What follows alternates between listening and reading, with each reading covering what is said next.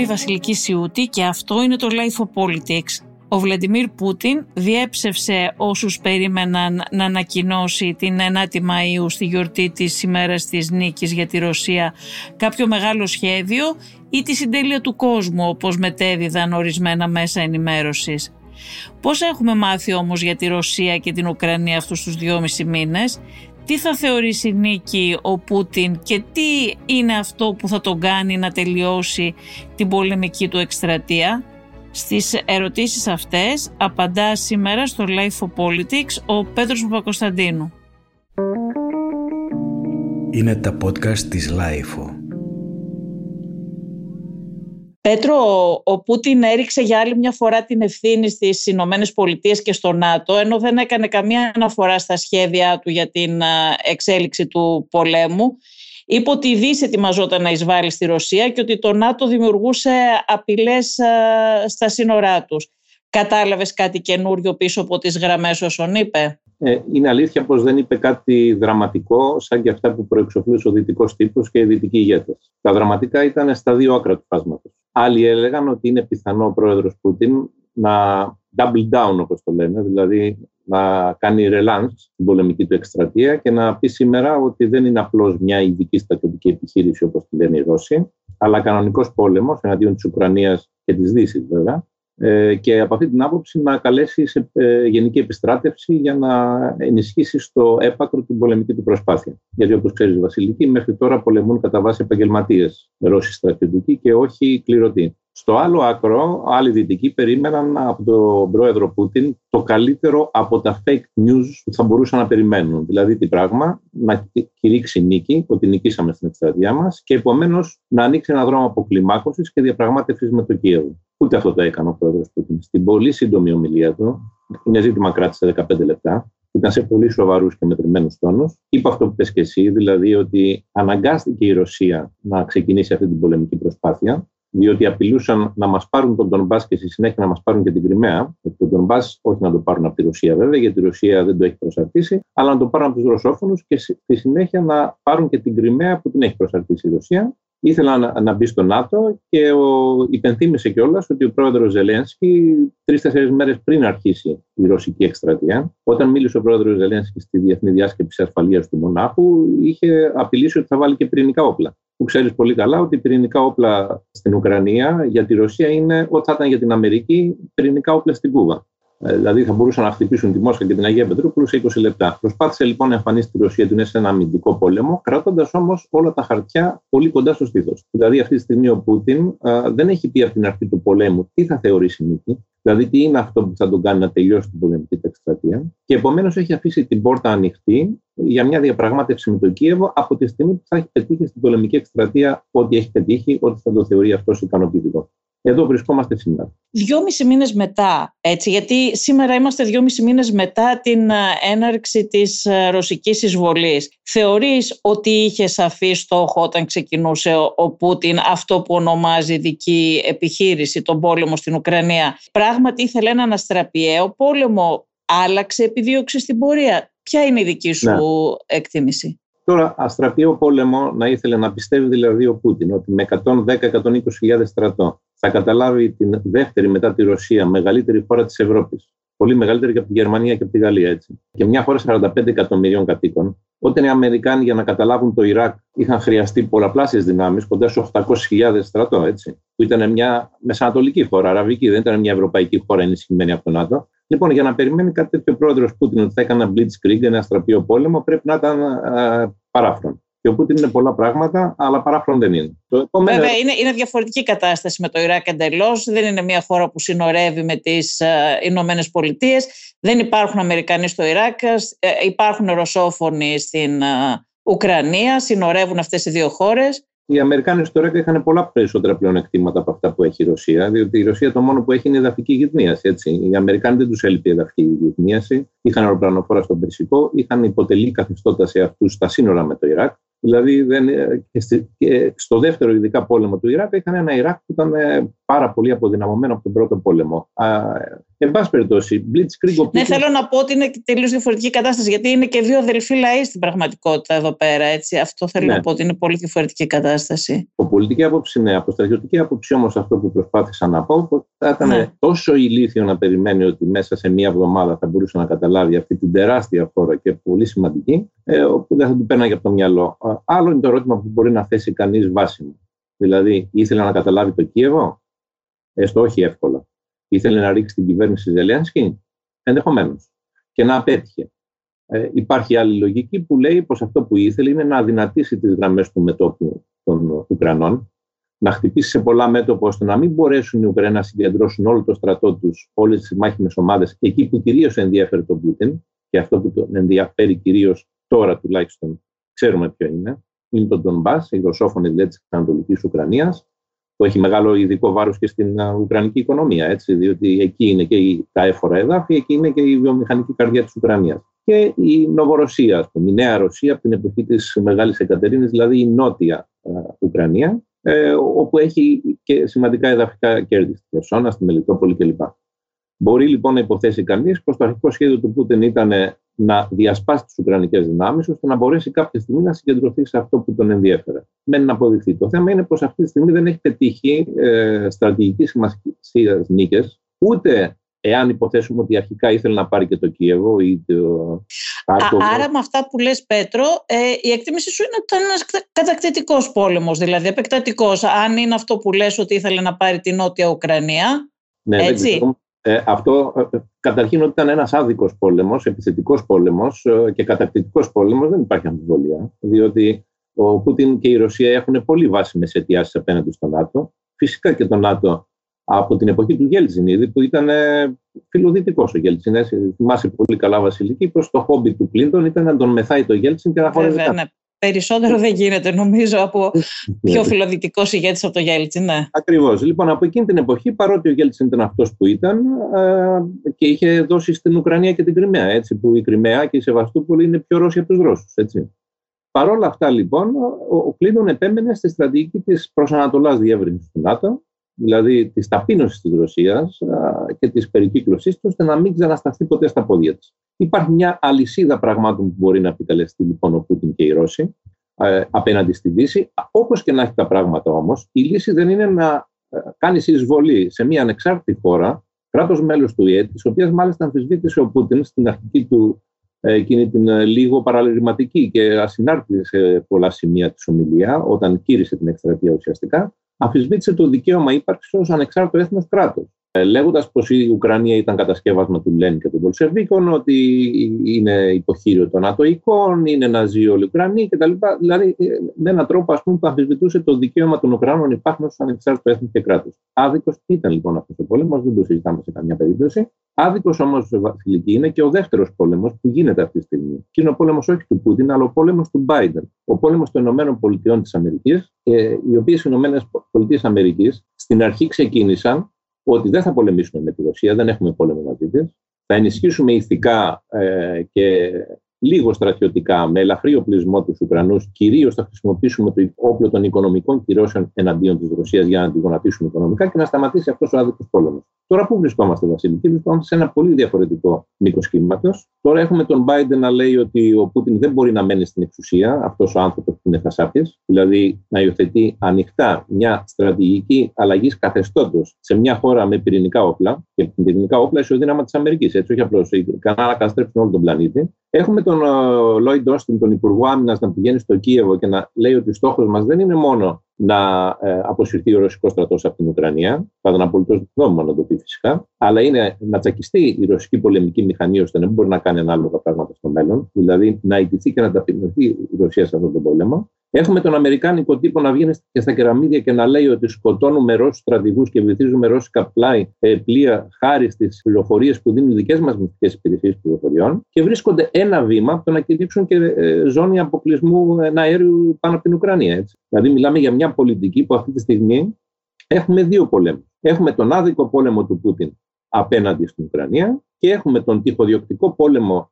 Biden απέναντι στη Ρωσία, που δεν ξέρουμε πού θα μας βγάλει. Εκείνο που ξέρουμε ήδη είναι πως αυτό που έχει καταφέρει ο πρόεδρος Biden αυτή τη στιγμή είναι πρώτον να κινδυνεύει η Ουκρανία να γίνει μια ηφηγένεια που θα διαστεί στο βωμό των προτεραιοτήτων της Αμερικής, διότι αυτή τη στιγμή η Βασιλική, η Ουκρανία, παρά τις αποτυχίες του Ρώσικου στρατού, έχει στερεθεί όλη την Αζωφική θάλασσα, δεν έχει ούτε ένα λιμάνι πια στην Αζωφική θάλασσα. Είναι νερό σκυλή μια Αζωφική θάλασσα αυτή τη στιγμή. Έχει στερεθεί το 80% των ακτών στη Μαύρη Θάλασσα και έχει περιοριστεί μόνο στην Οδυσσό, που και αυτή είναι υποπολιορκία, από τα αποκλεισμό, όχι πολιορκία από τα Ρώσικα καράβια, και έχει χάσει το 80% των ενεργειακών πηγών της. Το πρώτο είναι αυτό που πετυχαίνει ο. Να σε ρωτήσω μόνο ε, κάτι, Πέτρο, πριν, ε, γιατί πήγες, προχώρησες λίγο πιο πέρα. Θέλω να σε ρωτήσω για το ρόλο των Ηνωμένων Πολιτειών που έθιξες πριν την ανάμειξή τους ε, σε αυτό τον πόλεμο. Θέλω να σε ρωτήσω, ε, ποια είναι η δική σου γνώμη, ε, να μας διαφωτίσεις λίγο παραπάνω την, τον ρόλο των ΗΠΑ έπαιξαν κατά τη γνώμη σου ρόλο στον σχεδιασμό όλου αυτού που βλέπουμε και έπεσε στην παγίδα ο Πούτιν ναι. ή οι Ηνωμένες Πολιτείες εκμεταλλεύτηκαν μια ευκαιρία που περίμεναν σαν έτοιμες από καιρό; Νομίζω το πρώτο, αυτό που είπες. Τον παρέσυραν τον Πούτιν σε μια παγίδα στην οποία ο Πούτιν έκανε το λάθος να ε, πέσει μέσα. Δηλαδή ότι οι Αμερικάνοι επιδίωξαν μια τέτοια σύγκρουση είναι ηλίου φαϊνότερο κατά τη γνώμη μου. Διότι αν ήθελαν όταν ο, ο πρόεδρος Biden και οι μυστικές υπηρεσίες, η ΣΥΑ και άλλες μυστικές υπηρεσίες προέβλεπαν σε αντίθεση με τους Ευρωπαίους, σε αντίθεση και με τους ίδιους Ουκρανούς, σε αντίθεση φυσικά και με τους Ρώσους, ότι θα γίνει πόλεμος, ήταν διότι προέβλεπαν αυτό που ήθελαν. Και τον πόλεμο αυτό τον ήθελαν οι Αμερικανοί. Εάν δεν τον ήθελαν αυτό τον πόλεμο, υπήρχε τρόπος όλα τα προηγούμενα χρόνια να υπάρξει ειρήνευση στην Ουκρανία, ε, διότι είναι γνωστό πως ο εμφύλιος του 2014, που ξεκίνησε μετά από την κρίση του Μεϊντάν και την ανατροπή του φιλορώσου Προέδρου Γιαννουκόβιτ, έγινε ένας εμφύλιος πόλεμος στην Ουκρανία. Έτσι. Ε, εγώ δεν λέω πως από τη μια ήταν οι Ναζί και από την άλλη ήταν οι Καλοί, ούτε το ανάποδο. Από τη μια ήταν οι Ρώσοι μπεδετσέ και από την άλλη η Ουκρανία μηνόμη. Ήταν ένας εμφύλιος πόλεμος, ε, άγριο στον Ντομπά, ο οποίος έληξε με τον τρόπο που έληξε.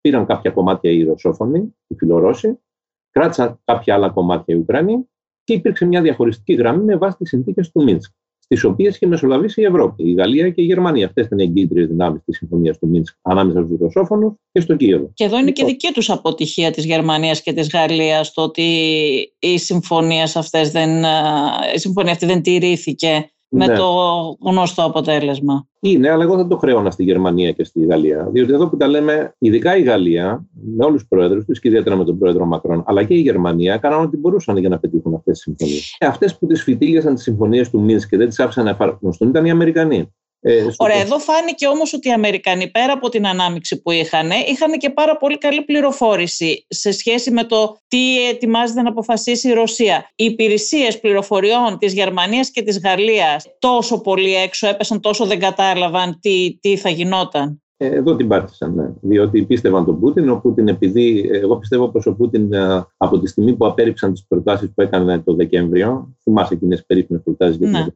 ναι. ασφάλεια, στο ΝΑΤΟ κτλ είχε καταλήξει σε ένα συμπέρασμα. Ότι είναι έτοιμοι οι Ουκρανοί με υποκίνηση των ΗΠΑ και με στήριξη της Τουρκίας, ιδίως με τα ντρόν, στα περίφημα Μπαϊρακτάρ, έτσι, που έχουν βγάλει το όνομά τους από το γαμπρό του Ερντογάν, έτσι, τα οποία δοκιμάστηκαν επιτυχέστατα στον πόλεμο του Ναγκόρνο Καραμπάχ και στον πόλεμο της Συρίας ε, και είχε δώσει η Τουρκία στον Ουκρανικό στρατιό. Μάλιστα, είχε προχωρήσει και σε συμπαραγωγή τους με τους Ουκρανούς. Ήταν πεπισμένος λοιπόν ο Πούτιν πως με αυτές τις αβάντε οι Ουκρανοί θα, θα προχωρήσουν σε επιθετικές ενέργειες για την ανακατάληψη του Ντομπά.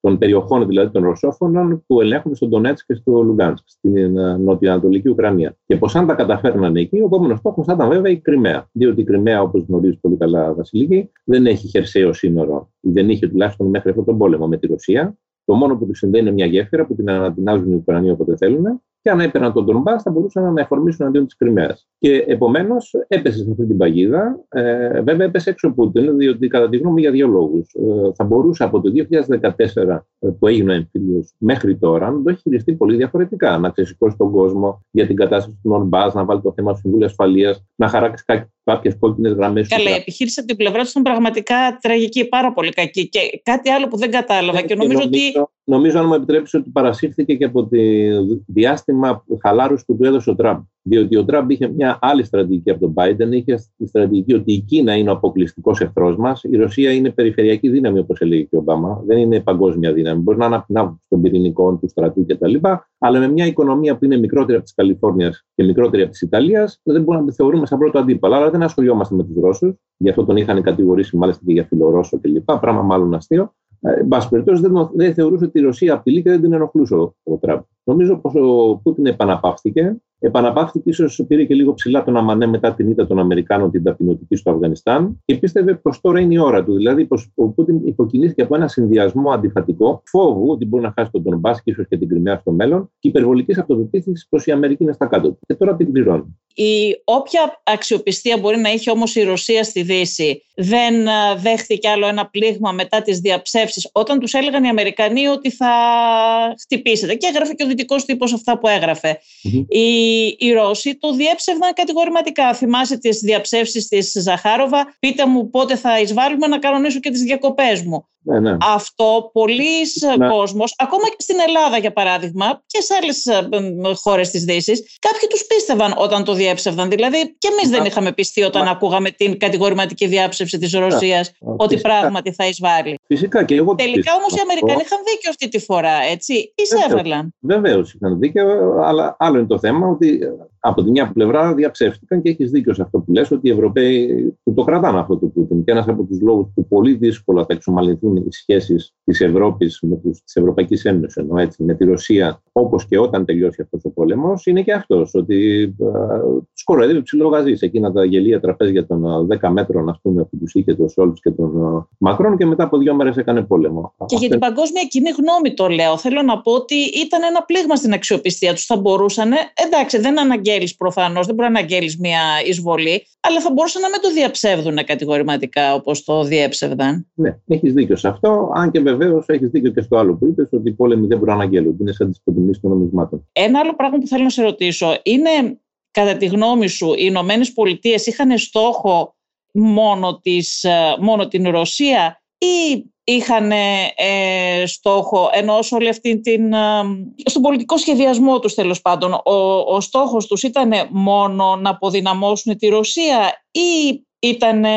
και η Γερμανία το να την κοντίνουν για παράδειγμα, γιατί βλέπουμε ότι, να το πω έτσι, τρώει πολύ ξύλο τελευταία η, η Γερμανία και από την Ουκρανία. Είδαμε την περίπτωση Στάιν-Μάγερ, έχουμε δει πάρα πολλά άρθρα στα αμερικανικά μέσα ε, ε, υπάρχουν δύο άρθρα πρόσφατα στο Πολίτικο τα οποία ασκούν πάρα πολύ αρνητική κριτική στην ε, Γερμανία, πρωτοφανή θα έλεγα, ενδεχομένως και ακραία σε κάποια πράγματα. Και ήθελα να σε ρωτήσω γι' αυτό. Θεωρείς ότι ήταν μόνο η Ρωσία ο, ο στόχος ή υπάρχουν και άλλοι στόχοι; Η Ρωσία είναι ο άμεσος στόχος, αλλά μέσω αυτού φυσικά... Ναι, δεν λέω για τον άμεσο βέβαια, εννοώ για έμεσους, ναι. Ναι. Ε, τώρα μου θύμισες με αυτό που είπες και για τη Γερμανία, ειδικά αυτό που είχε πει ο Λόρδος Σισμέ, ο οποίος ήταν επιτελάρχης του Winston Churchill, έτσι, και μετά ήταν ο πρώτος γενικός γραμματέας του ΝΑΤΟ. Και όταν είχε ιδρυθεί το ΝΑΤΟ, είχε πει ο Λόρδος Σισμέ πως αποστολή του ΝΑΤΟ είναι να κρατά τους Ρώσους έξω, από την Ευρώπη εννοείται, τους Αμερικάνους μέσα και τους Γερμανούς κάτω. Ε, νομίζω πως το ίδιο ισχύει και σήμερα. Το ΝΑΤΟ πριν από τον πόλεμο της Ρωσίας στην Ουκρανία ήταν κατά τον Εμμανουέλ Μακρόν εγκεφαλικά νεκρό. Θυμάσαι τη μεγάλη ρήξη του Μακρόν και ναι, με την Τουρκία. Αυτό ήταν η αφορμή που το είπε. Δείξουν την Τουρκία δηλαδή στην Ανατολική Μεσόγειο. Αλλά στη συνέχεια και με το περίφημο όχου, δηλαδή το σύμφωνο της Αμερικής, Αυστραλίας και Βρετανίας ε, στον Ινδοειρηνικό, που πέταγε έξω τη Γαλλία, ε, τα, την υπόθεση των περίφημων πυρηνικών υποβρυχίων που είχε κλείσει η Αυστραλία με τη Γαλλία και την πούλησε, το ράπισμα που είχε υποστεί ο Μαγκρόν, το πλήγμα που δέχτηκε τον άτομο με το Αφγανιστάν. Γενικά, μέχρι τις 23 Φεβρουαρίου που άρχισε αυτή η εκστρατεία, ε, η ρωσική, το ΝΑΤΟ ήταν στα τάρταρα. Τώρα το ΝΑΤΟ είναι πιο δυναμικό από κάθε άλλη φορά μετά τον ε, τέλος του ψυχρού πολέμου. Δεν ξέρουμε για πόσο βέβαια, διότι και αυτός ο πόλεμος κάποτε θα λήξει και πολλές από τις άμεσες αντιδράσεις δεν θα ε, υπάρχουν για πάντα. Αλλά, εν πάση περιπτώσει, προς το παρόν, το ΝΑΤΟ διάγει μια δεύτερη νεότητα στα γεράματα. Ναι, νο, νομίζω ότι δεν υπάρχει αμφιβολία ότι το ΝΑΤΟ και οι Ηνωμένες Πολιτείες είναι οι κερδισμένοι αυτής της ε, υπόθεσης. Ένας άλλος στόχος πολύ σημαντικός που δεν πρέπει να τον παραβλέψουμε είναι η Κίνα. Έτσι. Δηλαδή, μπορεί αυτή τη στιγμή η Κίνα να μένει έξω από το Αμερικάνικο στρώμα και από αυτή την άποψη ο Σι Τζιμπίνγκ ο ηγέτης ήταν ευτυχισμένος, διότι έχει φύγει από το στόχαστρο της Αμερικής. Αλλά άμα το δει κανένα σε πιο ευρία, σε πιο μεγάλη κλίμακα χρόνου, θα πει ότι ε, η Αμερική χτυπάει τη Ρωσία ως τον αδύναμο κρίκο του δίπολου Ρωσία-Κίνα. Και ότι είναι μια προειδοποίηση για την ίδια Κίνα, μια αποδυνάμωση του Πούτιν και μια ήττα της Ρωσίας ταπεινωτική θα είναι, θα είναι πολύ οδυνηρή και για την ίδια την Κίνα. Γι' αυτό πιστεύω πως οι Κινέζοι θα κάνουν ό,τι μπορούν για να μην συμβεί κάτι τέτοιο Πρώτον, καλύπτοντας οικονομικά τη Ρωσία, αν υπάρξει ανάγκη. Προς το παρόν, βέβαια, δεν καταραίει η ρωσική οικονομία, αλλά δεν ξέρουμε τι μπορεί να γίνει στο μέλλον. Οι Κινέζοι πιστεύουν θα τους καλύψουν, όχι αφιλοκερδό βέβαια, έτσι θα έχουν και αυτοί πολύ μεγάλα κέρδη. Και από αυτή την άποψη νομίζω πως ε, μπορεί η Κίνα κάποια στιγμή να εμφανιστεί σε ένα ρόλο ε, μεσολαβητή, ώστε όταν έρθει η ώρα και όταν ο Πούτιν έχει πάρει κάποια πράγματα που θα τον κάνουν να πιστεύει πως μπορεί να αποσυρθεί αξιοπρεπώς από αυτόν τον πόλεμο, έχοντας κερδίσει κάτι, αν όχι το maximum που ήλπιζε, κάτι όμως, τότε η Κίνα μπορεί να έρθει στο τραπέζι όσο διαπραγματευτής του εξασφαλίσει την τελική ειρήνευση μαζί με τους Ευρωπαίους θα μπορούσε να πει κανείς ότι αφήνουν την Ουκρανία και την Ευρώπη να ασχοληθεί με τη Ρωσία για να ασχοληθούν οι ΗΠΑ με την Κίνα που είναι η μεγάλη απειλή για αυτούς; Δεν νομίζω πως υπάρχει τέτοια περίπτωση, διότι θυμάσαι την περίφημη συζήτηση όταν έγινε το Μεϊντάν, έτσι, mm-hmm. ε, της Βικτόρια Νούλαντ, της ε, αιώνιας ε, αναπληρώτριας Υπουργού Εξωτερικών των ΗΠΑ με όλες τις κυβερνήσεις και του Μπούς και του Ομπάμα και τώρα με τον Biden η Βικτόρια Νούλαντ με τον Τζέφρι Πάιατ, που τότε ήταν πρεσβευτής στο Κίεβο και τώρα μετά ήταν στην Ελλάδα. Ε, και τότε είχε πει η κυρία Βικτόρια Νούλαντ, όταν ο Τζέφρι Πάιατ είχε πει ότι εντάξει, εμείς θέλουμε αυτόν για πρωθυπουργό της Ουκρανίας, αλλά η, ξέρεις, η Ευρωπαϊκή Ένωση θέλει τον Κλίτσκο, τον Μπιχ Μάχου, που σήμερα είναι δήμαρχος του Κιέβου και ήταν στο Ίδρυμα Ντενάουρ και ήταν άνθρωπος των Γερμανών. Και του είχε πει τότε η κυρία Νούλαντ το περίφημο Fact the European Union, δικό μας κομμάτι είναι η Ουκρανία. Ναι, ναι, το θυμόμαστε αυτό όλοι, αλλά απλά να ρωτηθούμε πώς έχει αλλάξει κάτι στο σχεδιασμό αυτό. τους. Αυτό μήπως η Κίνα θεωρείται μεγαλύτερη απειλή πλέον από ό,τι τη θεωρούσαν τότε και αποφάσισαν να την αφήσουν στην, στην Ευρώπη να, να ασχοληθεί περισσότερο με την Ρωσία.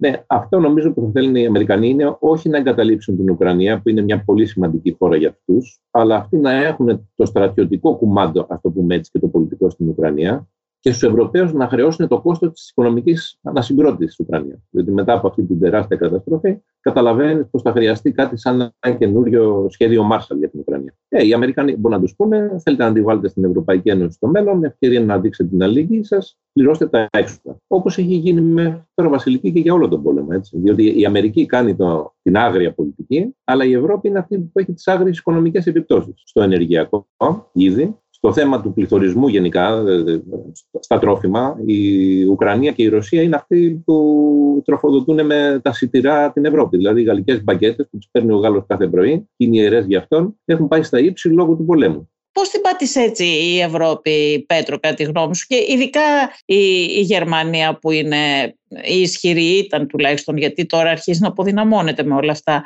δύναμη της Ευρώπης η Ευρωπαϊκή Ένωση Βασιλική έχει τη γνωστή αντίφαση, έτσι, ότι είναι οικονομικά υπερδύναμη, δηλαδή ως Ευρωπαϊκή Ένωση, είναι ισότιμη με τις Ηνωμένες Πολιτείες Αμερικής και την Κίνα, στο πούμε έτσι, στο γενικό οικονομικό επίπεδο. Αλλά γεωπολιτικά είναι νάνο.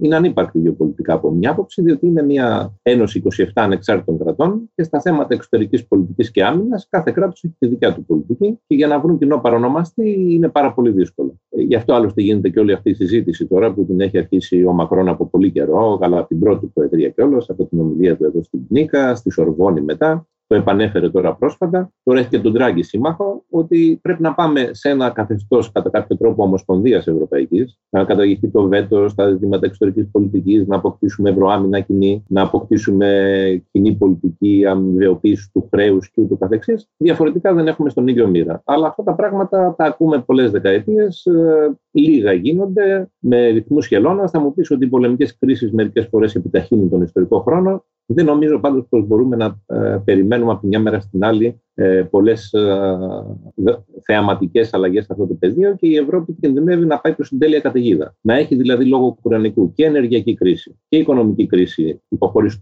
της αγοραστικής δύναμης των μισθωτών και έκρηξη του μεταναστευτικού που σε πρώτη φάση, εντάξει, καλή ευρωπαϊκή αλληλεγγύη, αλλά εάν μονιμοποιηθεί η κατάσταση και έχει μια καινούργια έκρηξη στο μεταναστευτικό, δεν ξέρω ο συνδυασμός όλων αυτών μήπως οδηγήσει σε πολιτικές κρίσεις σειρά χωρών. Ήδη βλέπεις πως το έκτο πακέτο κυρώσεων λόγω του ενεργειακού δεν έχει εγκριθεί ακόμα. Διότι διαφωνούν μια σειρά χωρών ε, κυρίως της Ανατολικής Ευρώπης, ε, Ουγγαρία, ε, Τσεχία, Βουλγαρία, Σλοβακία, ε, θα δοκιμαστεί πολύ ισχυρά η Ευρωπαϊκή Ένωση και κινδυνεύει να είναι παράπλευρη απώλεια αυτή τη κρίση. Μα δοκιμάζεται ήδη πολύ σκληρά, γιατί βλέπεις ότι οι τιμές δεν υποχωρούν ε, με την ενεργειακή κρίση και τις ανατιμήσεις στα προϊόντα. Βλέπεις και στην Ελλάδα τι γίνεται. Αποφασίστηκε αυτή η πολιτική που αποφασίστηκε, αλλά για πόσο καιρό μπορούν να το κάνουν αυτό το πράγμα. Πολύ φοβάμαι ότι δεν θα το κάνουν για πολύ καιρό έτσι κι αλλιώς και δεν θα ναι. μπορέσουν να αντιμετωπίσουν το πρόβλημα ε, ριζικά. Ναι, και εγώ το ίδιο πιστεύω. Είναι ένας, αγώ... ένας αγώνας δρόμου, το πούμε έτσι. Δηλαδή, ο χρόνος μετράει πάρα πολύ και για τους δύο, κυρίως δηλαδή για τον Πούτιν και για τους Ευρωπαίους. Και ο Πούτιν έχει αντέξει μέχρι τώρα οικονομικά. Το ρούβλι μάλιστα βρίσκεται σε καλύτερα επίπεδα απέναντι στο δολάριο από την αρχή του πολέμου. Δεν κατάφεραν οι κυρώσεις να γονατίσουν τη ρώσικη οικονομία. Ωστόσο, οι προβλέψεις και τη ίδια της Ρώσικης Κεντρικής Τράπεζας είναι πως θα πάει για μια ύφεση τάξης του 9% φέτος.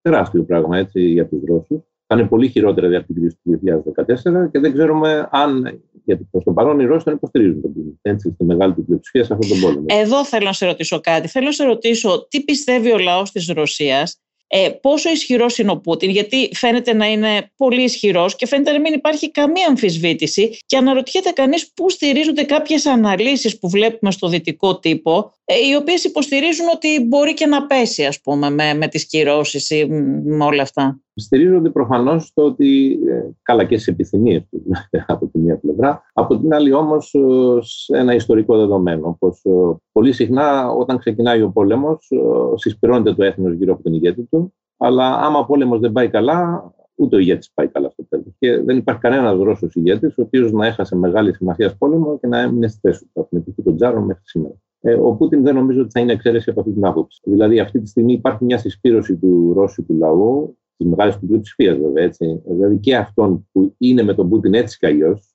γιατί ο Πούτιν έχει τη μισή ρωσική κοινωνία γύρω του. Αλλά και από την άλλη μισή που δεν είναι γύρω του και πολλοί από αυτούς, ειδικά από τη μεσαία τάξη, ε, δεν τους αρέσει ο αυταρχισμός του, οι πολιτικές του για διάφορα θέματα. Στα θέματα της εξωτερικής πολιτικής ταυτίζονται με την έννοια ότι θεωρούν πως οι Αμερικάνοι είναι αυτό που προκάλεσαν όλα αυτά, πως όποιον και αν είχαν ηγέτη τα ίδια θα κάνανε, θα θεωρούσαν τη Ρωσία εχθρική δύναμη και θα προσπαθήσουν να την περιορίσουν και ούτω καθεξής. Προς το παρόν, λοιπόν, διατηρεί την υποστήριξη και δεν λέω για τις κρατικές δημοσκοπήσεις που δεν τους έχει κανεί εμπιστοσύνη βέβαια στις ρώσικες κρατικές δημοσκοπήσεις, αλλά ακόμα και ανεξάρτητα κέντρα που τα προβάλλουν κατά καιρούς οι δυτικοί, όπως το Λεβάντα, που το πρόβαλαν κατά καιρούς για να πούνε ότι η δημοτικότητα του Πούτιν πέφτει. Λοιπόν, τώρα το Λεβάντα δείχνει πως έχει υποστήριξει πάνω από 80% σε αυτό το πρόβλημα. 85%. Κάτι τέτοια Αυτά όμως ε, ε, μπορεί να φύγουν αύριο. Δηλαδή, αν αναγκαστεί ε, σε μια, σε μια ταπείνωση στην Ουκρανία ή αν ε, το οικονομικό κόστος είναι τέτοιο που να ε, αμφισβητήσει τα κεκτημένα των Ρώσων, διότι το βιωτικό επίπεδο, ξέρεις, έχει ανέβει τα τελευταία χρόνια στη Ρωσία. Έχει δημιουργηθεί μια μεσαία τάξη αρκετά δυναμική, η οποία τώρα σιγά σιγά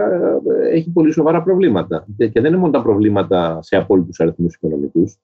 Αν φανταστεί κανένας πως έχει διαρροή εγκεφάλων πάρα πολύ μεγάλη τώρα η Ρωσία, ότι νέοι άνθρωποι αναζητούν ε, προοπτικές στο εξωτερικό ε, και όχι στην πατρίδα τους. Αυτά είναι πράγματα που όσο προχωράει αυτός ο πόλεμος και αν δεν πάει καλά, μπορεί να γιγαντωθούν στο μέλλον. Ακόμα όμως δεν είναι σε αυτό το επίπεδο. Ακόμα την ελέγχει την κατάσταση.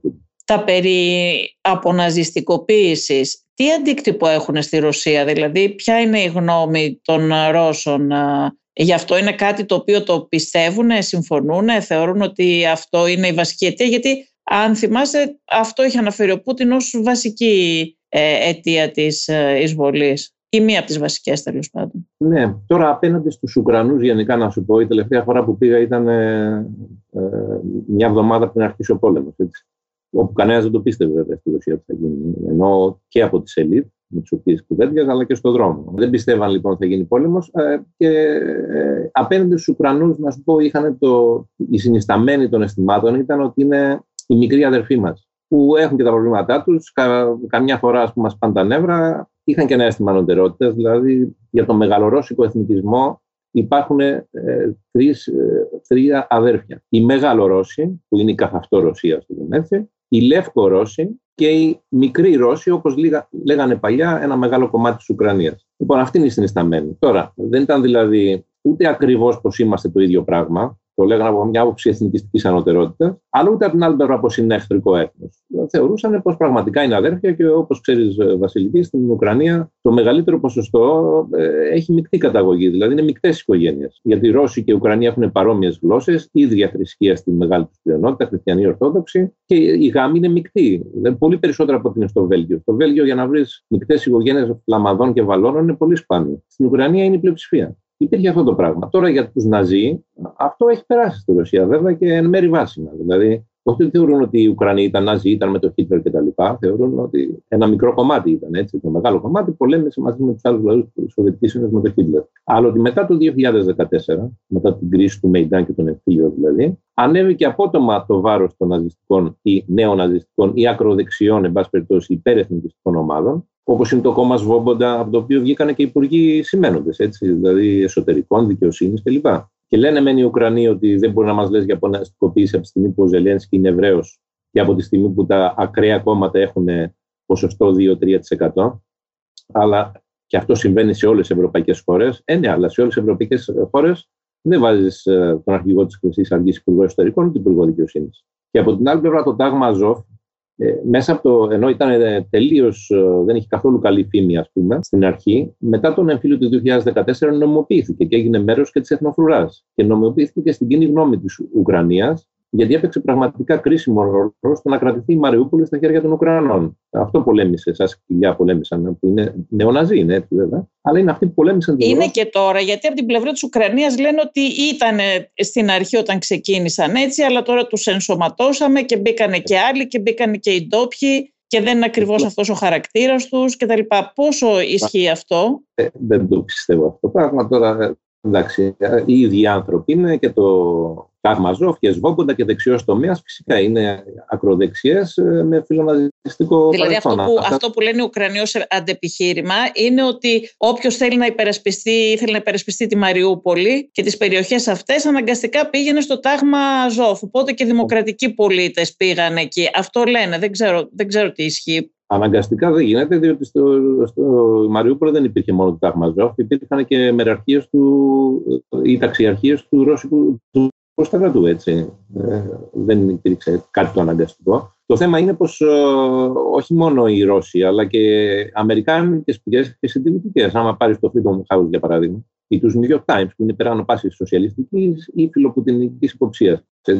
Γράψει γιατί σαν τα γράφουν την τελευταία χρονιά, αλλά μέχρι το 2020-2021 ακόμα ε, για την ακροδεξιά απειλή στην Ουκρανία. Είναι γνωστό πως ο Ποροσέγκο του προηγούμενου Προέδρου, δηλαδή όχι του Ζελένσκι, του προηγούμενου, που βγήκε μετά το Μεϊντάν. Ξαναέγινε ήρωας της Ουκρανίας ο Στέπαν Μπαντέρα. Στο Λβίβα, αν πας σήμερα, θα δεις σε κεντρική πλατεία άγαλμα του Στέπαν Μπαντέρα. Ο Στέπαν Μπαντέρα ήταν σημαίνον συνεργάτης των Ναζί στο δεύτερο Υπάρχει άγαλμα στο Λβίβ του Μπαντέρα σήμερα, ναι. Φυσικά υπάρχει. Φυσικά υπάρχει και μεγάλο κιόλας. Δεν, ξέρω αν το ρίξαν οι Ρώσοι. Τώρα δεν νομίζω ότι το ρίξαν. Έχει ναι. αναρτηθεί επί Προεδρίας Ποροσέγκο ήρωας της Ουκρανίας από το κοινοβούλιο της χώρας. Δηλαδή δεν είναι ναι. θέμα ότι υπάρχουν κάποιοι ακραίοι που μπορεί να είναι εδώ ή εκεί και να παίζουν ένα ρόλο. Αλλά αυτοί. Λοιπόν, τώρα, όταν βγήκε ο Ζελένσκι, βέβαια, η υπόσχεσή του ήταν να αλλάξει την πολιτική Ποροσέγκο και να τα βρει με τη Ρωσία. Να βρει μια λύση δηλαδή αποδεκτή που δεν θα χάσει εδάφη χώρα την Ουκρανία, αλλά θα εφαρμόσει το Μίνσκ, θα έχει μια αυτονομία του Ντομπά κτλ. Με αυτή την ατζέντα εξελέγει. Με αυτή την ατζέντα εξελέγει και επειδή ήταν πρώτον η εβραϊκή καταγωγή μέτραγε, ότι ξέρω εγώ εντάξει αυτός ήταν απέναντι στου δηλαδή. Δεύτερον ήταν ο Ρωσόφωνος, από ρωσόφωνη περιοχή όχι από τις περιοχές που είναι υπό ρωσικό έλεγχο. Ήταν πιο κεντρική η Ουκρανία η περιοχή του, αλλά ήταν ρωσόφωνη αυτή η περιοχή. Τρίτον, το σοου που έκανε στην τηλεόραση, διότι πριν γίνει πρόεδρος ήταν κάτι σαν Λαζόπουλος της ε, Ουκρανίας. Ήταν ένα σατυρικό πολιτικό πολύ Ναι, ναι, έχουμε, έχουμε δει όλοι. Ήταν στα Ρώσικα και το βλέπανε πιο πολύ στη Ρωσία, ίσως παρά στην Ουκρανία. Δηλαδή, ναι. Από όλες τις απόψεις έχει υποσχεθεί μια διαφορετική πορεία. Ο ίδιος δεν ελέγχεται για ε, ότι ενίσχυσε τους νεοναζί, ότι είχαν τέτοια ανοίγματα με τον Παντέρα και λοιπά, όπως είπαν πριν για τον Ποροσέγκο. Είχε πιο πολλά δημοκρατικά credentials, έτσι, διαπιστευτήρια, ας το πούμε έτσι. Αλλά έχω την εντύπωση πως ούτε αυτόν τον άφησαν οι Αμερικάνοι να εφαρμόσουν τη συμφωνία του Μίνσκ. Μάλιστα, κάπου, ε, κάπου που είχε αρχίσει να κάνει κάποιες κινήσεις, είχαν γίνει διαδηλώσεις με έντονη παρουσία της ακροδεξιάς στο Κίεβο που απειλούσαν πως, ε, τον απειλούσαν ακόμα και με κοινοβουλευτικό πραξικόπημα. Και οδηγήθηκε εδώ που οδηγήθηκε, οδηγήθηκε κατά τη γνώμη μου εκονάκων στο τέλος και κινδυνεύει παρότι είναι ήρωας της ημέρας λόγω του ότι στάθηκε στο Κίεβο, έβγαινε κάθε μέρα στην τηλεόραση να ψυχώνει τους δικούς του κτλ. Ε, στο τέλος θα βγει ο λογαριασμός. Και αν χρεωθεί ένα ακροτηριασμό της ε, ε χώρας του καινούριο, δεν θα επιβιώσει πολιτικά ούτε ο Ζελένσκι. Θεωρείς ότι είναι δικές του οι αποφάσεις ή ότι επηρεάζεται από τις Ηνωμένες Πολιτείες, ενώ όλες αυτές οι αποφάσεις που, που πήρε ε, τους τελευταίους μήνες; Ε, νομίζω πως ε, οπωσδήποτε επηρεάζεται από τις ΗΠΑ. Τώρα και κατά ανάγκη, εδώ που βρίσκεται δηλαδή, έχει απόλυτη ανάγκη τις ΗΠΑ για να νικήσει αυτόν τον πόλεμο ή τουλάχιστον να μην χάσει, να εξασφαλίσει ένα αξιοπρεπές τέλος, μια ειρήνη βιώσιμη και για τις δύο πλευρές. Και από αυτήν την άποψη επηρεάζεται πιο πολύ παρά ποτέ. Αν και η ειρήνη βιώσιμη για την οποία λέω, μια δίκαιη ειρήνη που θα την ήθελε κάθε λογικός άνθρωπος, όσο γίνεται πιο γρήγορα και όσο γίνεται πιο δίκαιη ειρήνη, νομίζω πως είμαστε πολύ μακριά. Πως το πιο πιθανό είναι σε κάθε περίπτωση να παραταθεί αυτή η ιστορία και όταν τελειώσει να τελειώσει με μια κατάπαυση του πυρός, με μια καινούργια γραμμή επαφής, αλλά όχι με πραγματική ειρήνη και θα είναι έτοιμη να αναφλεγεί σε κάθε καινούργια αλλαγή της συγκυρίας. Πέτρος, ευχαριστώ πάρα πολύ. Ακούσατε τη Βασιλική Σιούτη και το Life of Politics. Σήμερα συνομιλήσαμε με τον δημοσιογράφο Πέτρο Παπακοσταντίνου. Στην παραγωγή και την επιμέλεια ήταν η Μερόπη Κοκκίνη και στην ηχοληψία ο Φέδωνας Κθενάς. Αν θέλετε να ακούτε την σειρά podcast Life of Politics της Life μπορείτε να μας ακολουθήσετε στο Spotify, στα Apple Podcast και στα Google Podcast. Είναι τα podcast της Life